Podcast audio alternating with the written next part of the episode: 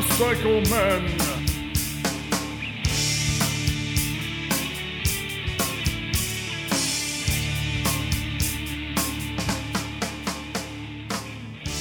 Hello, everyone. Hello, boys and girls, and welcome to episode 212 of the Motorcycle Men podcast and another interview episode for your listening pleasure. Hey, the Motorcycle Men podcast is brought to you by Tobacco Motorwear, right? For the best in American made Kevlar lined selvage riding jeans, shirts, jackets, graphic tees, and accessories, you got to go to Tobacco Motorwear, at tobaccomotorwear.com. There's a special link for Motorcycle Men listeners who want to order from Tobacco Motorwear in the show notes and on the Motorcycle Men website at motorcyclemen.us. Or you can also call Tobacco Motorwear at 747 666 5741 and you tell Dave and the crew there that the Motorcycle Men sent you. Make sure you use that coupon code MOTOMEN when ordering. And also Scorpion helmets. Remember now, for the last 15 years, Scorpion EXO has been dedicated to offering high quality, innovative motorcycle helmets and technical apparel at an incredible value. Some of the world's best helmet and apparel designers spend countless hours developing and testing Scorpion EXO products to ensure that each and every Scorpion EXO helmet and garment will surpass user expectations. So to learn more, you go to scorpionusa.com and when you order, make sure you tell them you heard about it from the Motorcycle Men podcast. And Shinko tires. Whether if you're riding a sport bike, scooter, off-road, dual sport, or a cruiser, Shinko has a tire to suit your needs and riding style without breaking your bank account. And if you ride a Harley, there don't forget to give them a call. So if it's time for tires for your bike, before you make sure you think Shinko. So go to Shinko Tire USA. And also, when you order, make sure you tell them the Motorcycle Man podcast sent you. All right. The Motorcycle Man podcast is supporting David's Dream and Believe Cancer Foundation. If you would like to help and be part of something that actually makes a difference to the people it affects, donate today to David's Dream and Believe Cancer Foundation. Go to davidsdreamandbelieve.org to donate. Links will also be in the show notes. Now, you all know, if you've been listening to this podcast for any length of time, you know that I love the Harley Davidson Sportster. I am a Sportster idiot. I don't own one, but I love Sportsters. What you may also know is that I love when I hear a story of somebody doing something with a Sportster that most people would never do or is completely the most inappropriate bike for the job. Well, my guest tonight has been doing just that. And I just had to have him.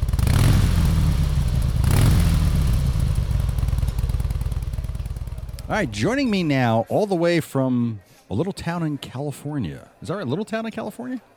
Yes. Okay. Uh, Mr. Drew Clayton, otherwise known as Redbeard the Kilted Rider. Drew, welcome to the Motorcycle Men podcast. Uh, good to be here, sir. I am so glad you could join. When I first saw uh, your story and I heard about it, and I said, "Oh, I got to get this guy on." For a number of reasons, but briefly, why don't you tell us about yourself and what you do? All right. Um, my name's Andrew Clayton. I go by Drew, and um, I basically then uh, I took a Sportster, uh, 2017 Harley Sportster 1200 Custom, and rode it to uh, Key West, all the way up to Fort Kent, Maine, into Canada, came back around, rode all the way to California, and then rode it all the way to the Arctic Circle, to Deadhorse, Alaska, and then back to California. Wow, that was that was intentional, correct? Uh, yes. Okay. I So- got lost. you got lost. so you've been riding the Sportster all around the country. So uh, just well, let's start like this. Why don't you tell us about the bike? So the bike is a 2017 Harley Sportster that I bought around a year ago. Mm, I bought it from this uh, dealer in Pensacola, Florida. It's yeah Harley Davidson in Pensacola, and yeah, basically bought it. I kind of just rode it around a little bit. I kept it mostly stock. Uh, I just changed a few of the suspension. Uh, had to relocate the turn signals to be able to put some saddlebags on, and I got this kind of nice tour rack. But um, when I got to California, I basically kind of went. I threw on crash bars. I took off the stock exhaust, put on uh, some Longborough, I think it is, some Longborough uh, two and one uh, Kerker headers. Okay. I kind of slowly just started throwing my own stuff onto the bike when I hit California. Oh, okay. So pretty much though, it's still stock though, because you really haven't done much as far. You didn't bore it out or anything, right? No, It's still it's pretty much stock. it's- it's, uh, oh wow, wow, it's cool. So why Sportster? Uh, I like to say because I, what is it? Someone said it was a poor man's Harley because I didn't have uh, enough money for like a bigger one. but I, I no. But the thing is, I also love the Sportster too. Like I like, I'm I'm six three, and the this one just came with good forward controls. It was at a good price that I liked. It was around only nine thousand for 2017 with only like 300 miles on it. Really? Oh, that's Yeah, great. Yeah, Listen, it was just. I don't I don't listen to anything people say about. I love Sportsters personally. I think I they're, love them, too. I- they're great. I mean, look, it's got a uh, it's got the Evo engine in it. It's Mm-hmm. bomb proof. It's it's just a great engine and it's a great bike. I don't have. I used to own one. I had an 883, uh, a 94, and I had that. The bike was 20 years old when I sold it. Bike gave me no trouble at all. So I, you you got yourself a good set of wheels there. Yeah, I, I love it. Yeah. its name too is uh, Dulahan Equifari, which means uh, Dulahan the Iron Horse. Really? Say that again. Equifari, it's uh, Latin. Okay. It's Iron Horse. Oh, really? Oh, that's pretty cool. You know what I was wondering though? Why didn't you put a windshield on it? I just don't like windshields. They- I feel like they get in my way all the time. I, don't- take a lot of video. Oh yeah, I, I get I get that. I get that because you got the uh, so you got the GoPro the session right. That's what you use. It's a GoPro Uh, session I- on the handlebars. I did have a session, but then I uh, swapped it out for a um, a five because the session Okay. was on was about to break. It was it was about dead. Okay. So uh, I just swapped it out for a five, and basically been using the five on the handlebars and then a five on my uh, chin as well. okay. Yeah, because I see you have that on there, and you're right. A windshield would get in the way. Because there's ways around it, but I'm just surprised at some of the places you've gone. We'll talk about that in a moment. You, you got to be cold, so I gotta. We're gonna find out in a second. Now you've been all over the country, and you even went to Alaska and the Arctic Circle Oh yeah, that with that funny. bike on this trip. Uh, why don't you tell us a little bit about that portion of it? Like, wh- what was that trip to Alaska? Was that like a last minute thing? Let me go to Alaska, or was that planned? That was planned from honestly when I bought the bike, kind of because I always. So uh, when I bought the bike, I thought like, um, I was in Florida because I was actually in the military and I Oh, had okay. a year left. Thank and you. I had a big chunk of money saved up, and I was like, okay, let's. What am I gonna do when I get out? And I was like, you know what? I'm gonna just ride my bike around. And I started. I had already ridden over there on a Honda Shadow 750, Mm-hmm. and that's what I turned in and kind of got the Harley Sportster. Okay. and I just started looking up everything, and then I, I can't remember how I found this, but I found Deadhorse, Alaska, and it was in the Arctic Circle. Only you could only go up one road. One up road. there, and The Dalton was Highway. Like, it's super, yeah, super dangerous, super, super crazy. And I was like, wow, that's awesome. And I looked at the time I was getting out. I was like, oh, August. I could do that right when I get out. I just have to ride back to California, and then I could probably rebuild the bike a little bit more, then go up to the Dalton. And then when I got up there, all the adventure riders like they saw me. They're like, "You're crazy, man! What are you doing on a Harley? Like, like you got street tires on." I was like, oh, "Well, I'm doing Oh, fine." You, didn't change out the tires before you went. No, they were street tires. No. Did you have any trouble with that? mm, uh, so I I say no, but um, I guess if I was on, I can't really compare that because you can't like. So I, I've never been on an adventure bike, so I can't compare it. Right, I so guess. that's just I'm just used to that. I'm used to how the bike was feeling. So maybe I was having trouble. I just don't know. Oh, okay. but you had no trouble handling the bike, right? No, No, didn't fall. No, wait. How, Yeah. how many gallon tank does that thing have? It's got it's got a five, doesn't it? Yeah, it's uh, has a 4.5. Four point five. Okay. Then I had two uh, extra gallons on the back uh, with a little little gas tank. It was it held up real well. Okay. So how many? How far were you able to go on a full tank then? Uh, 300 miles. Oh, okay. And uh, the thing is, it took me a long time to figure it out because um, the Dalton, there's a section where there's 240 miles between gas stations. And before, I was only at 200 miles. And I was like, oh, I got to figure and how I configured the bike. What I could not get a gas tank to fit on it. I was freaking out. And then I found these uh, Rolorex or something. They're like super thin gas tanks, and it holds two gallons. And I was able to shove it in between all my stuff, and it got me to that 300 miles I needed to get the Deadhorse. Wow. Did you run out of gas like along the way and then have to fill up again, or did Yes. you? Oh, you did. Mhm, That's what would happen. You'd run out. I, I felt it like my gas light was on. I was going. I was feeling it. I was like, okay, I got to pull over because I'm running out of gas. And I put those other two gallons in, and then I could make it to Deadhorse. Now, how would you feel at that point? Like the bike runs out of gas. Here you are, and I'm looking at one of your videos now when you're in there, and it's like barren. There's nothing, and your, Oh, your bike your bike runs out of gas, and now you got to hope that there's gas in the tank that you're going to fill up. So yeah, it, it's kind of that. uh, That's one thing I thought about. Like I thought about the one way that when I was going over to the gas, I was like, it could have screwed me if I didn't have the cap on, and there was no gas in there. I'd be done. Because there is there, the other guys I was talking to actually went along with me a little bit. Yeah.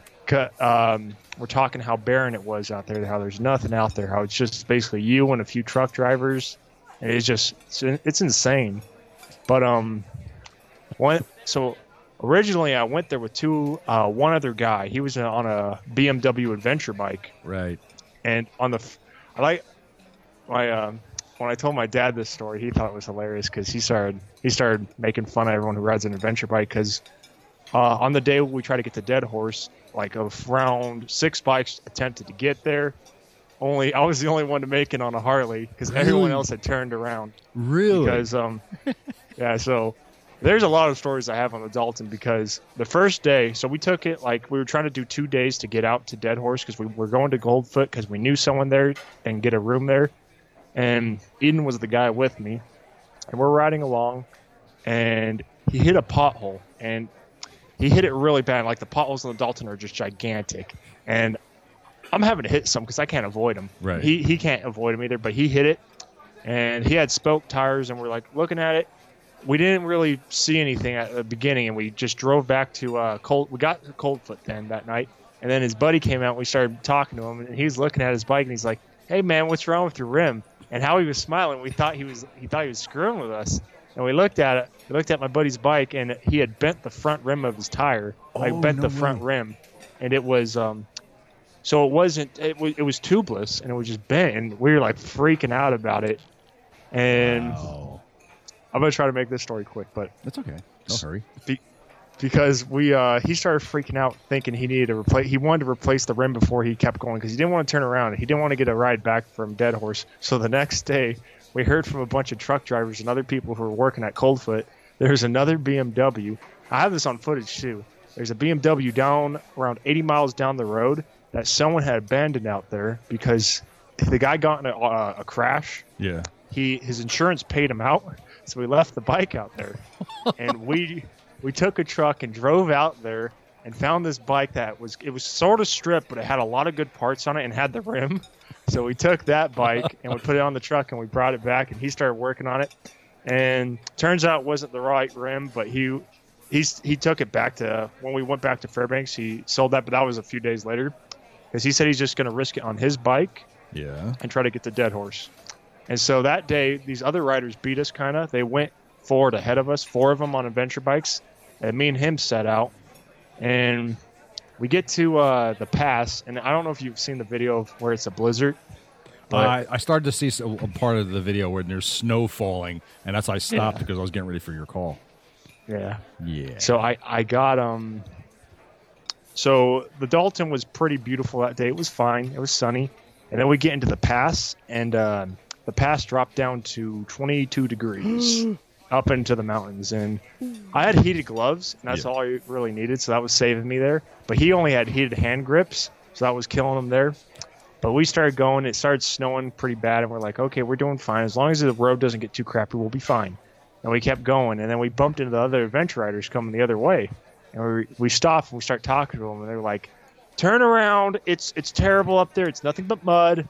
And they're like, "Just don't even try it." And then they looked at me. And he's like, one of them looked at me and said, "You're on a Harley?" And they started looking at me. They're like, "And you have a kilt on, and you have street tires on. What are you doing?"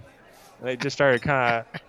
It, it sort of made me a little mad because I was like, okay, well, I'm, I'm definitely making it now. Yeah. But um, they said you guys just want to turn around. You don't want to risk it. And my buddy got a little scared about it. He's like, yeah, maybe we should turn around. I was like, hey, let's just go another like 20 miles, check it out for ourselves, and we'll, we'll decide then. yeah. And so they they drove back, We kept going, and it got worse. It became a full-on blizzard, hitting Right. us on all sides.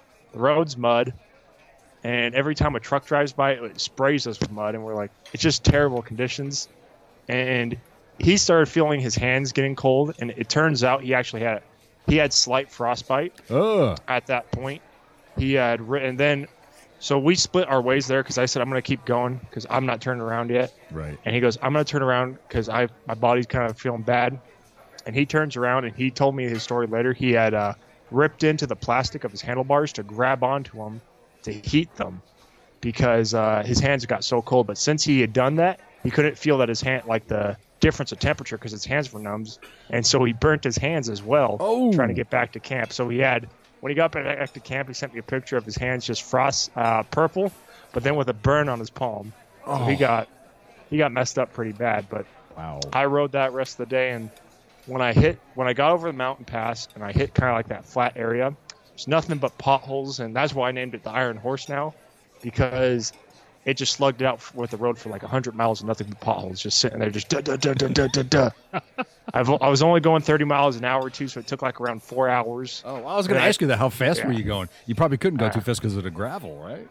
yeah, it, it was just terrible. And I kept telling myself, "What am I doing?" And then I finally, finally got back to the, um, finally got to Deadhorse, and I went to the wrong motel because I was I was gonna stay at the the campsite because I. So one cool thing is how they run their little um, camps up there. Yeah. It's all like ran by one guy, Mhm. and uh, he hires a bunch of people. And if you know someone there, they will give you a discount of friends and family. So I got a good really a good rate on this motel. And I get to the wrong one though, and these guys are laughing at me. And one was like, "Hey man, you know you're not supposed to wear pants under a kilt." And I just looked at him like just exhausted. He's like. Oh, I guess that look just means uh, shut the f up, right? Yeah. I was like, "Oh yes, sir. Please, just, just where's the motel?" And they pointed me in the right direction. I finally made it to the right motel. And yeah, and then then the problem was getting out of Deadhorse, which I was freaking out about that day. You, you, what, because of the weather? I was looking at the um, so the condition of that day was all rain, all snow, and I was like, crap. I was looking at the weather, and it kind of looked like the same for tomorrow, the next day, and I was like, man, how am I going to get out of here? It's going to be I'm going to die trying to get out because I'm already half dead here. And but luckily, so the next day I got a I just went on the tour, jumped in the Arctic Ocean, had all that fun. Mhm. And I, I left kind of late. I left around one o'clock because I had to go to the general store where they have that whole. This is like the end of the highway or whatever Yeah. in the Arctic Circle. Turned around and went out, and I was expecting the worst, but it actually turned out to be one of the best rides I had in Alaska because it was clear, it was sunny. I saw all the mountains. I just flew my drone everywhere I could. Took a bunch of pictures. When, when I went through the pass, it was nothing but snow, but it wasn't snowing on me. It wasn't muddy, and I could see the whole mountains, all the mountains around me. That was it was just it was incredible. Wow. It was it was it was the best day of riding I think I had uh, on that trip. So, with regard to the Dalton Highway and that whole trip, how long did it take you from the point? I guess, I guess you left Anchorage, is where you left from. Is that, is that where, is that where Uh, you started? No, I, I got I left Fairbanks. Oh, We left Fairbanks, I'm sorry. I- yeah, we left Fairbanks, and then it was a day to get to um to Coldfoot, and then we spent a day there trying to get the bike Yeah. to go get that bike, and then the next day we left to uh, Deadhorse. So that was the third day. I got to Deadhorse, and on the fourth day I went back to Coldfoot, and on the fifth day I went back to uh, Fairbanks. Wow. So it took five days of getting in and out of that place. And how many miles was that round trip? Maybe close to 900. Wow. Yeah, Must have it's like 450. that must like- have been brutal. Oh my god. But That yeah, your bad. little Sportster kicked ass the entire way. Yes.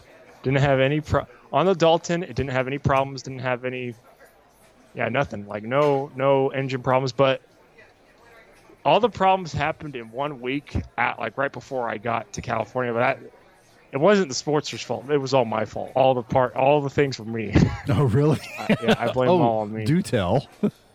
So I hit Whitehorse, and one one guy one guy even had told me this. He said you should have been carrying an extra belt with you because when you go on gravel and stuff, a lot of the times Harley will chew up their belt if it's been worn a lot. So I had twenty like three thousand miles on this belt, and I lost a few teeth, and I could feel it slipping.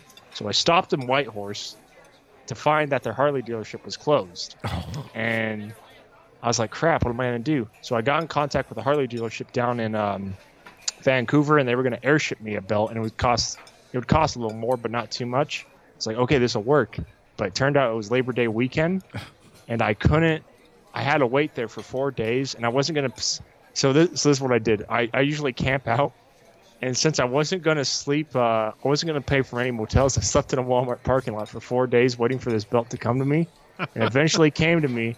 And then I had to take apart the bike in a Walmart parking lot, and then throw the belt on, and then start riding again. And then two like around 500 miles going south, I had a hole in my exhaust then Oh. because I had heat wrapped my exhaust. Yeah, I saw that. I saw the picture. Yeah, and it rusted in there, and a hole came out. So that was all my fault.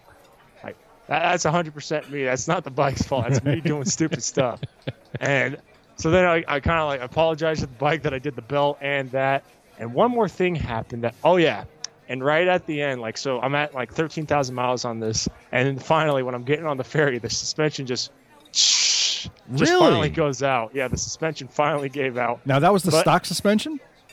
This was actually a different. It was a Burley suspension because I Oh. put a Yeah. higher suspension on for the Dalton. Right. It was uh, 13 inches instead of the uh, like uh, what is it, 11 and a half or 12. okay. Right. And then I was like, um, but now I put the stock extension ba- uh, suspension back on, and it's actually really. We've been looking at it. It's actually pretty hefty. The stock suspension for the Sportster, so we threw that back on, and it's doing good right now. So, how, well, how many miles do you have on this bike now? I'm at like 25,000 right now. And you got it with 300 miles. Yes, last wow. year, last May. Now I saw that on your site. You were you were embarking on this seven was it seven thousand mile trip you were going to do? Is that is that what it was supposed to be? So I had to break it up. Oh, okay. So this this is all because of the military. Because when I was in the military, I had two months of leave Right. built up, and I was about I was getting out in August. So I was going to try to take two months of terminal. They said I couldn't do that. I could only take one month, and I had to get rid of this one month of leave. So I put in this whole thing of I'm going to ride this whole loop to California and leave the bike there, and then fly there, and on my terminal ride to Alaska and back. And they all um, freaked out on me. I had to take this chit to ten different people, and then I had to, I had to end with the CO to bring it to them to show them, and they were like, "Oh, that's awesome!" And then just signed it, and then I was good to go. Did that trip, flew back to Florida, finished out my time, and then flew back to California, then went up to Alaska and back, and now I'm here. Oh, that's I'm still I'm, fantastic. I'm still not done though. I still gotta fix a lot of the bike, and I'm gonna ride down to San Diego, and then ride back up here, and then I have a lot more planned for the next year. So But now, well, what uh, service are you in? I, I think you were in the Navy, weren't you? yeah, I was a I was a Navy corpsman, so I was working at a hospital right when I got out. You were stationed in Jacksonville. Uh, no, Pensacola. Oh, Pensacola. I'm sorry. Yeah. Wow. It's, it's not, yeah. I was stationed at Camp Pendleton before because I was Greenside, and I was working over there at uh, CLB 15 Camp Pendleton for three years, and they sent me over there for a year to Pensacola. wow. Served Okay. five years though. It was it was fun. No, yeah, I, I had my four and a half years in. I was a squid Yeah. too. Yeah. I I know what it's all about. So when you say chit, I know what you mean. Yeah. Yeah. Been there, done that. I Um, hate that. all the signatures you have to try to get just to get your, your Yeah. leave. I get it. Yeah. yep. So now, now you, I saw a video. You were watching your thunderstorm ride. you want to tell us about that? That was actually my second time getting stuck in a lightning storm. The first time was in Florida because Florida has inclement weather. And, uh, it- No. Yeah, it, it came out of nowhere. It hit me, and it was kind of the same thing, but not as many strikes in front of me. I was just seeing it jump in the clouds, and it was really fun. I get too exhilarated in those, and if you hear me scream, I have fun because it, I I'm, I try to make the best of my awful times by screaming like yeah. but um, in that video, I was in, I just got over the can the line from Canada to the U.S. I was in Washington, and I'm sitting there at this Walmart parking lot. I was thinking about trying to bum it somewhere, like find a campsite or something, and I look off in the distance and I'm seeing all these flashes. And I'm like, yeah, I don't trust this. I, I'm gonna go into the Walmart. I'm gonna go see if I can find a motel and try to ride to it. Went Yeah. to the Walmart and I can't. And I was hearing the lightning when I was in the Walmart, and I came out to just it being crazy, lightning going off everywhere. I'm like, yeah, I got to get out of here. And I had one guy. I put I posted the video on Reddit, and he he flipped out on me. He was like telling me I was an idiot for doing that. That I left shelter, and I was like, "What do you want me to do? Sleep in the Walmart?" Like, I'm like traveling. I can't. I can't stop. But he was flipping out on me. He was calling, saying I was like full of full of shit, and I was like, "Okay, man, all right." And I, I just don't. I just I don't like just sitting around when I'm having a problem. I try to at least solve it. Yeah. Yeah. No, and some get it. people, yeah, it's just like that. But I loved it. It was fun. I'm just happy I'm not dead. Yeah, we'll get to that in a moment. so, okay, let, let's attack the elephant in the room here. So, you are the kilted rider. And that is because you actually wear a kilt. So, Yes. why a kilt and, well, just why? So there, that's a that's actually a funny story. So when I made the YouTube channel, it was like a year ago. I wasn't even thinking about really ma- doing anything with YouTube, yeah. and I just typed, was typing in a bunch of names. I remember my high school nickname was Redbeard, and I was like, oh, Redbeard, that sounds good. And I was thinking, what else could I add to that? And so growing up, I um, I, I would always go to Highland Games, and I had like uh, my family has like uh, ties back to Scotland. Oh, okay. with uh, Royal House Stuart. That was our clan moniker. So I, I knew about all that, and I have my. Uh, it's not even a real kilt; it's a utility kilt. It doesn't have my tartan, doesn't have my clan moniker or anything Right. like that. I've seen the utility And- kilts. They're actually pretty cool. Yeah. Yeah. Oh, and there's a lot of kilt police out there too. They're all like, "You can't have pants under that," and I'm like, "Well, okay, I'm still wearing it. Just call it a skirt. Don't think it's a kilt." And um, yeah. It, so I w- so I had not worn the kilt on a bike yet though, and I was starting the channel.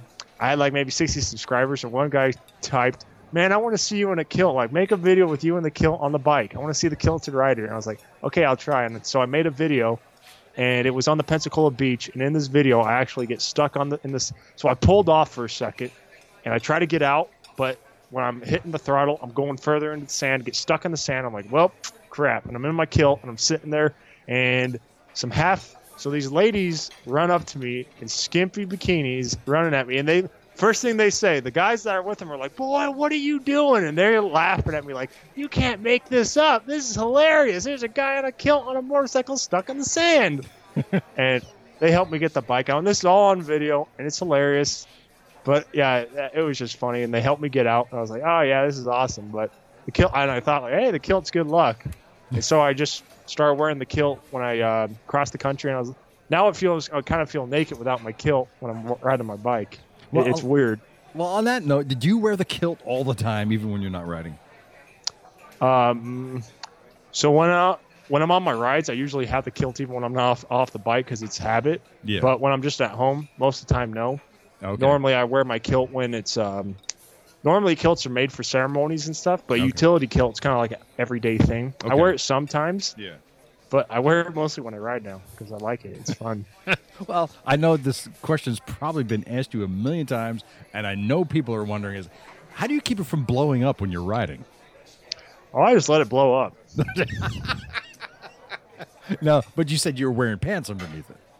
Uh, one sometime. So I wore pants. I put the pants on when um when I first started in Florida. It was actually kind of funny. So whenever I start a leg of my ride, I paint my face like uh, as a with Pict war paint, which is the old way way way back in Roman times when the the Pict like people say, oh, that's Scottish war paint. I'm like, no, it's it's Pict because um. They were the they were the people the Romans built a wall for because they were that crazy. But they would paint their faces and run to battle naked and stuff.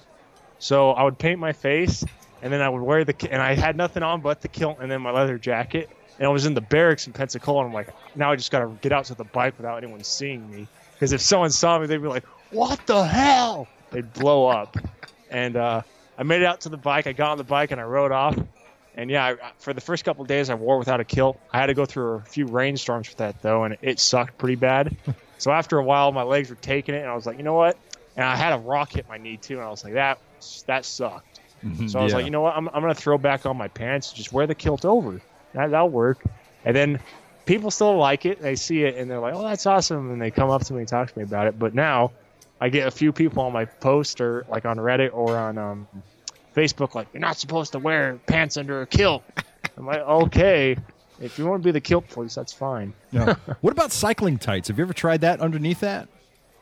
I actually haven't. No, you Someone should- told me about them. Yeah, though. because they because they, they hug the skin and they're they're they're like almost wearing like comp- they're compression basically, and it goes all the way down to your ankles. They zip up on the ankles, and it's just well, that might be something you might want to think.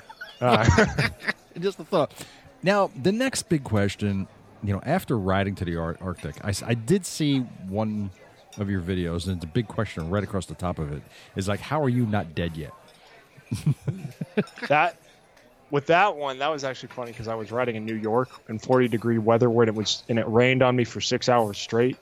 And he asked, and the guy at the end of the video goes, "How aren't you dead, man?" You're like, I was like, I don't know, man. I'm just suffering from hypothermia. I think. Honestly, half the time it's just I just half the one reason I think I'm not dead is because I don't stop and I just keep going until I get to a safe spot. Like, like some people go like, why don't you just stop and camp? And I'm like, I think to myself, I'm like, I feel like that's a little bit worse. I I feel like I'm worse off if I just if it if it's crap and if I stop and camp. Yeah. I feel like I'm worse off then. Yeah, you've been putting yourself in a different situation then. Uh, as far as goes for your gear, I mean, would you wear a leather jacket and stuff like that? I wear a leather jacket and then some very hard, like very uh, burly rider pants. But when it's inclement weather, Mhm. I always had these slip-ons for rain. Yeah, But yeah, yeah. after they got, they keep getting, they always were getting destroyed. So I just bought some hundred dollar, hundred forty dollar like full-on rain pants, Yeah.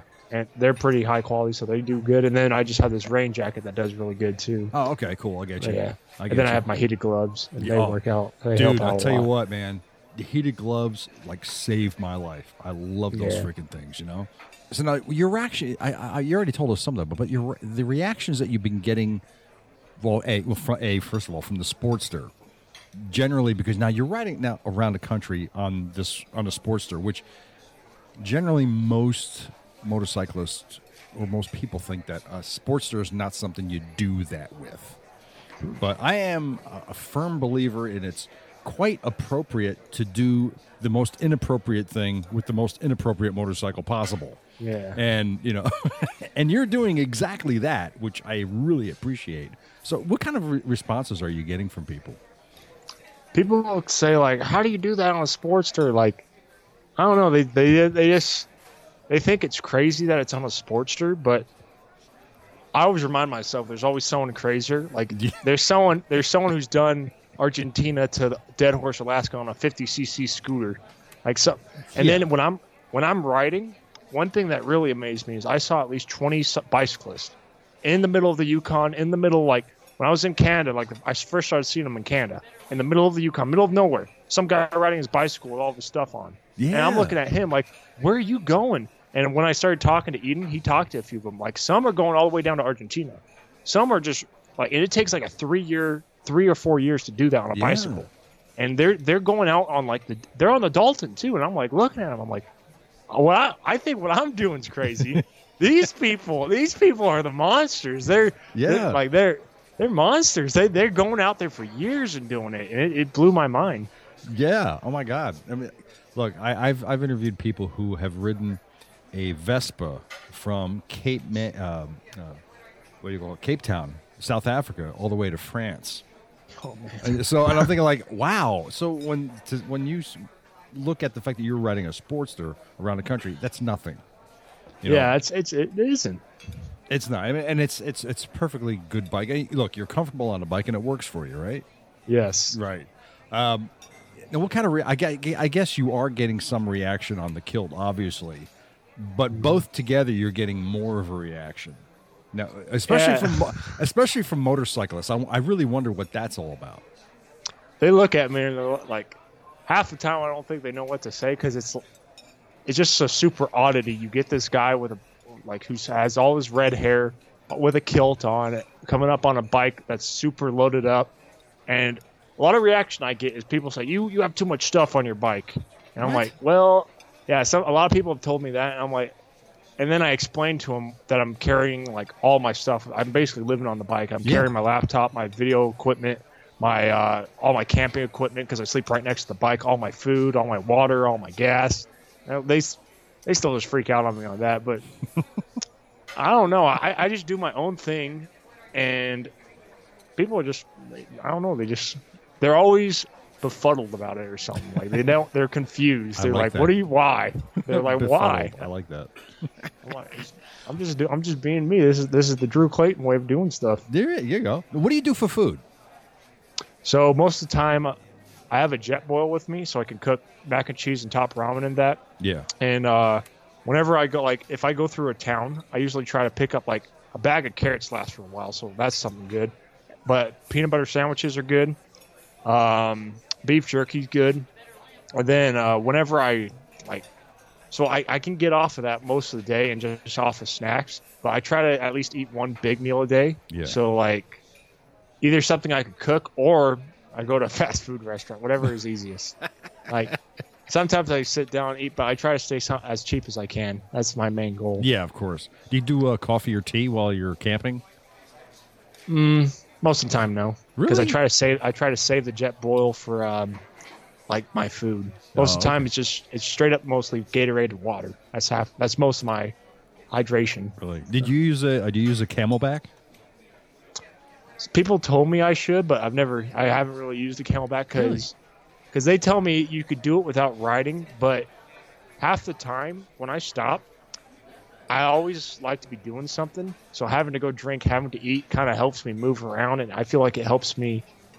Having the reason like, oh, I need to stop to drink, gives me more time on the bike because it, right. it loosens me up. It, it gives me a rest. See, I would have thought that with a CamelBak because you just got the tube, you just got to put it in your mouth and just suck Yeah. Mm-hmm. the water in. That might be easier, but uh, you know, a lot of people. Uh, that's what I do when I go on a long ride. But I'll have the Yeah. CamelBak with me, um, especially when I'm cycling. But you know, you, you think about it, it's it's a gallon of water on your back. Yeah. you know. But you get used to it after a while. But now, as far as it goes for your your accom- your, your accommodations, that's camping all the time, right? It's all camping, or do you, or have you pulled in a hotel from here and there? I have so I have kind of a rule with the thunderstorm. I had I pulled into a motel. Let me think. Did I pull in any other place? I so in the Arctic Circle. So when it was in conditions I didn't want to camp in, Yeah, like when I was at Deadhorse and I was dead, I, I went to a motel. Coldfoot, we had a really good deal. It was like maybe thirty bucks for both, and I was sharing a room with someone, so we did like fourteen bucks. That ain't nothing. So I was like, okay, fourteen bucks, fourteen bucks, and we were just making it off of that in Coldfoot. I'm trying to think of that one other time I took a motel because I think I did. I can't remember though, but most out of those 35 days, I think it was like 35, 36 days I was out to Alaska and back. I, I think I only took like one or two motels, and that's only when conditions really were bad. wow. Now, I guess mostly. Now, were you um, free camping anywhere, or were you just actually going to campsites?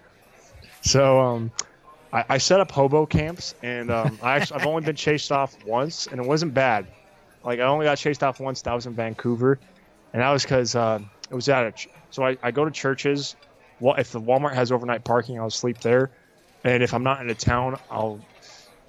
When I'm out not in the town, I try to real because I try to be careful. I try to buy campsites with that because a lot up there, there's a lot of different wildlife and stuff, and I don't want Oh, to mess yeah. around with that.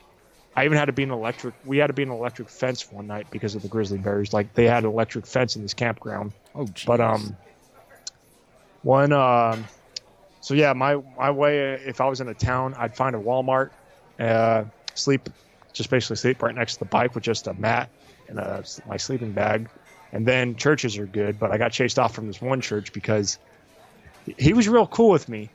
It was raining that night. It was Vancouver, so I threw up a hobo tent. Like so, I just take the tarp, tie it to my bike, throw it down, stake it down, I sleep under it.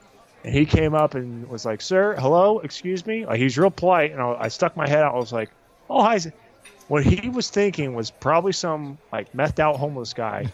like he, you could tell he was afraid at first right. because he thought it was probably some like guy, like some crazy homeless guy. And when I came out and was nice to him, started talking to me, he was like, "Oh, okay, cool. We just need you to leave now."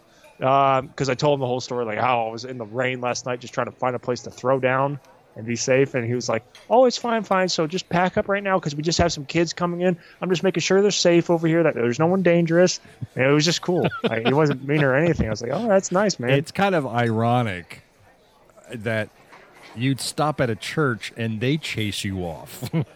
I've never been chased off on a Walmart. That's right. That's I find that quite odd, really.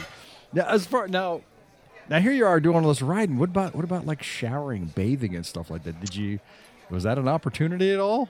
Well, you did So- jump in the Arctic.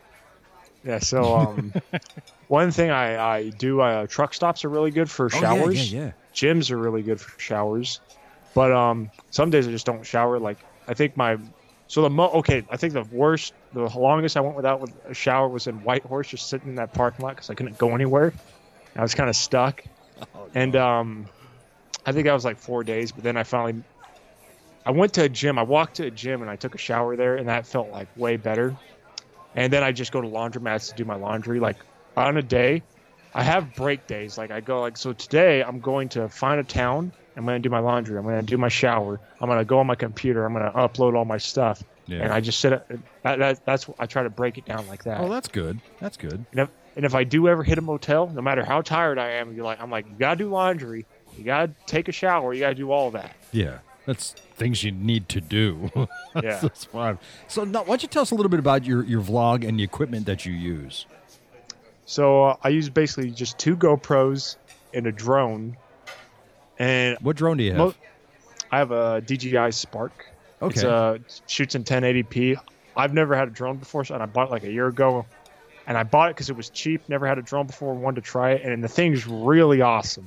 I actually flew it into a river by accident at one point, but and the thing is, I, ju- I I jumped into the river to get it, and I pulled it out, and it flew again. It just I just had to replace the GPS unit, which was like 40 bucks, but I did it myself, and it flies just as good as I ever did. And I'm like, wow, this thing's durable. now, I was watching and one of your videos, and it, it does it have a follow mode on it?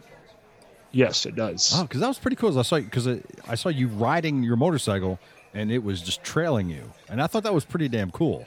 I've only done that once because so the drone is very drones are super awesome because they use GPS and they they remember where they take off from. Yeah. So he actually lost the drone lost me in a second. So it lost me and sat there and was like, okay, what do I do now? And then I, I was tur- I was I was turning around trying to get back to the place. It was like, okay, I'm gonna go back to where I took off from, and I started flying back to where it took off from. And I was like, because I was freaking out because I lost the footage. I was like, oh no, don't don't don't be die, don't be flying off and dying. and as I'm flying back, I saw the drone trying to land. It was actually landing on the road. I'm like, oh no no no! So I rode up and grabbed it and pulled off. But it, it's actually really cool. It has a lot of features to try to keep itself from dying. Basically, like it'll fly back to where it, it tries to get its signal back. Yeah. One one time though, I had it freak out on me, and a guy was watching where it got possessed, and that's because I was stupid.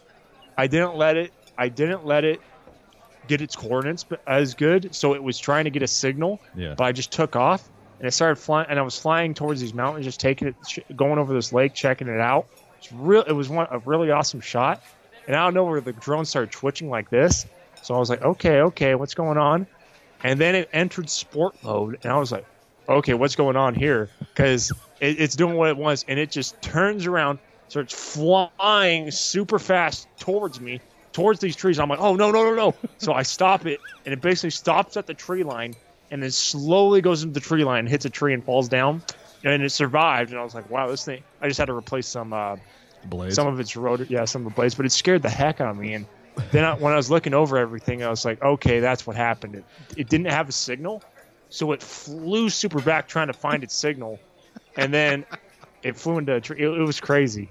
Like you, you just have to be careful. You could just because I've been thinking about getting one, and the DJI because it's obviously one of the cheapest ones out there. Yeah. and and and the the the video that you're getting from those things was fantastic. I was looking at some are. of the stuff you were getting. I'm like, wow. and that's only 1080. You can get like the $800 one that can shoot 4K. It's like the same size, and it's they're monsters. What's they're that? one? The the Phantom is something like eighteen hundred bucks or something like that. The it's a Yeah, it's a huge one.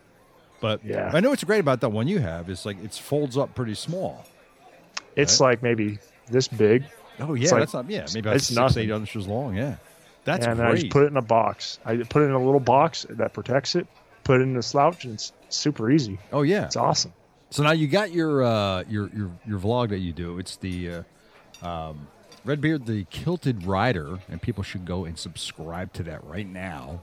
So, but how how can people? Well, what what else do you have coming up? Do you have anything else special on your vlog that you're going to be doing in the near future? So oh, I have good and bad news. I'll start with my bad news. So um, my bad news actually, I actually had to make a video about this to let people know. So my one of my external, I have two external hard drives. One's a two terabyte, one's a four terabyte. My two terabyte hard drive had my me crossing over the um, the country, crossing the country, Right. and I was just getting to my footage of me going into Yellowstone, going over the salt flats and seeing everything Right. and it was the best part of my trip. And my so the, the the computer I have is held together by duct tape. Pretty much, it's it's a piece of crap, and it's holding together barely. Might be time for a new And- one, Drew. Yeah, and that's what everyone tells me because, and this might actually have forced my hand because it had an unexpected shutdown when my hard drive was connected. Oh. The hard drive oh. cut, and when I try to connect the hard drive again, it turns on, but no matter what I, I did all the troubleshooting, I could not get it to go. So I was like, I, I spent four hours a few nights ago trying to figure it out, and I was like, oh no, please don't let me lose this footage. So I was like, you know what, I'll take it to someone who's smart. So I took it to Best Buy, and I took it to a computer repair shop, and their estimate, they gave me they can save the data, but they have to send it to a lab to open it up, Right. and their estimate was four hundred to fifteen hundred dollars. Ooh. And I was, it blew my mind. I was like, oh no, oh no. But then I talked to another computer guy, and he said he thinks it's going to be the 400 because it's working completely fine. It just can't connect. He thinks it's nothing big. And the Best Buy people didn't think it was anything big either. But $400 is still a lot of money. And then I looked into um, what my plan right now is I have a buddy who works with computers and he builds computers. Right. I'm gonna take it to him, see what he can do, and if not, try to figure out what I gotta do with that hard drive. But I'm trying to save it. So right now, I'm just gonna start making my vlogs for my Alaska ride and back down to here. So that was my bad news, and it really kind of screwed me up because I felt really awful about it. Right. But, Wow, um, I can understand that. Yeah. Yeah, but my future, what I'm planning is uh, so in a week I'm gonna ride down to San Diego just to see a few people I know because uh, some people are deploying who I know, and I'm, I just want to see them before they're gone. Right. and then I'm gonna ride back. and I'm gonna be here for around three months. I'm gonna I'm gonna get like a full kind of a little small part time job for for three months, just trying to work full time, make up some more money because I've saved a big chunk of money up from the military. It's around twenty five thousand dollars, and I'm gonna ship the bike from uh, basically Los Angeles, uh, ship it by um, by sea to to Perth, Australia. I'm gonna ride the bike from Perth, Australia, down the Golden, like down the coast to the east side, up the Golden Coast to Darwin, ship it from there to South Korea, ferry it to Japan, ferry it to Russia, right across Russia, into Sweden, Norway, Denmark, to the UK, airship it back to uh, the US, like Nova Scotia, or no, to sea ship it to Nova Scotia, ride down the East Coast, and then ride back to California. Wow. Oh man, that is that's awesome. Oh my god. I that's holy crap. And I- That's quite I- an I'm re- I'm rebuilding the bike right now, pretty much, to try to accomplish this. oh, don't mess up that engine. The engine's fine. The engine's completely fine. I'm just like I'm kind of rebuilding. Not I'm not touching the engine. I'm just doing the clutch, doing uh basically just oil changes. I'm I'm trying to replace like the throttle cables. I'm replacing everything but the engine. The engine's fine. Yeah. The engine's done fine. Get, get a little windshield. Do something. sure. Get a little sport windshield. Just it'll make your life. I have so a much- windshield. Oh, I just well. don't use it. Well. Everyone it'll, tells me it'll, that. It'll, well, I'll tell you what. I've ridden both with windshields and without, and I, I'll never go back to not riding without a windshield. It's just it, Yeah. what a massive difference. You don't have to. I used to have well, my Sportster I had. I had a '94, and I had a sport windshield on it. It's they're a little narrow, and it only came up to like when when you're looking through it, it only came up to like maybe my maybe my nose or my chin. It was like right on there, but it was enough to remove that pressure that you feel on your chest when you're riding, Yeah. and it's and that re- that removes a lot of fatigue. So something you might want to consider. As far as it goes for uh. your computer, you may want to consider a uh, not that I'm plugging these people that I work for them or nothing like that, but a Microsoft Surface. Aye. That's what I've been using uh, for for doing these interviews, for example, and it's flawless. Never have a problem with it. And I and I use an external hard drive all the time with it, so it's, it's a great thing to think about. So just thought I'd throw that out there. Um, uh, so how can people learn more about you and follow you what you're doing? Basically, just I have my YouTube channel, my Facebook, and then my Instagram. My Instagram is Drew Clayton seventy eight. My uh, my Facebook's Redbeard the Kilt Rider. My YouTube's Redbeard the Kilt Rider.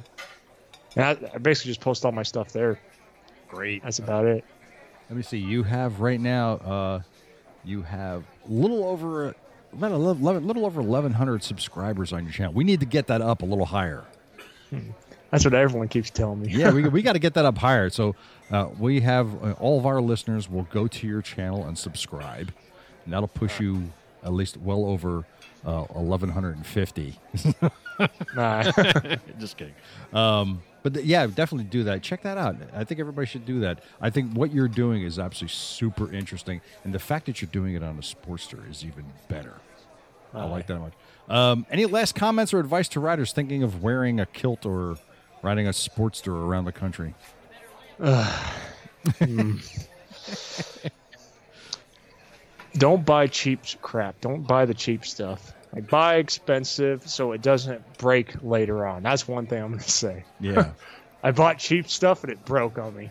right. It breaks when you need it the most. That's great. Yeah. hey, spend spend the extra money and you'll be fine.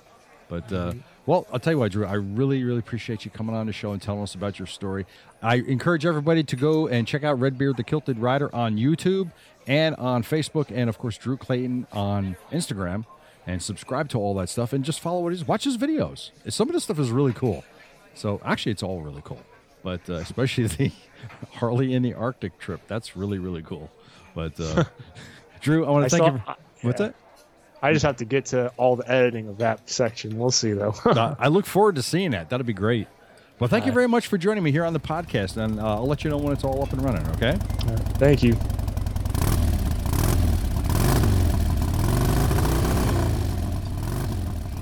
Thank you for joining me and Drew, Redbeard the Kilted Rider. You can learn more about Drew Redbeard on YouTube. Just search for Redbeard the Kilted Rider on YouTube, and you can find them also on Facebook as well. Links will be in the show notes and on the Motorcycle Men website at motorcyclemen.us or and on the links page.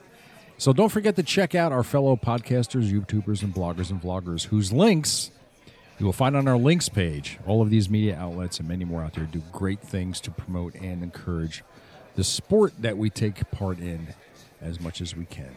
So, from Tim Buck 2, Chris the Joker, Justin Shoes, and me, Ted Wrong Way, your host, thanks for listening to the Motorcycle Men podcast, where we say stupid crap so you don't have to. Enjoy your ride, kids.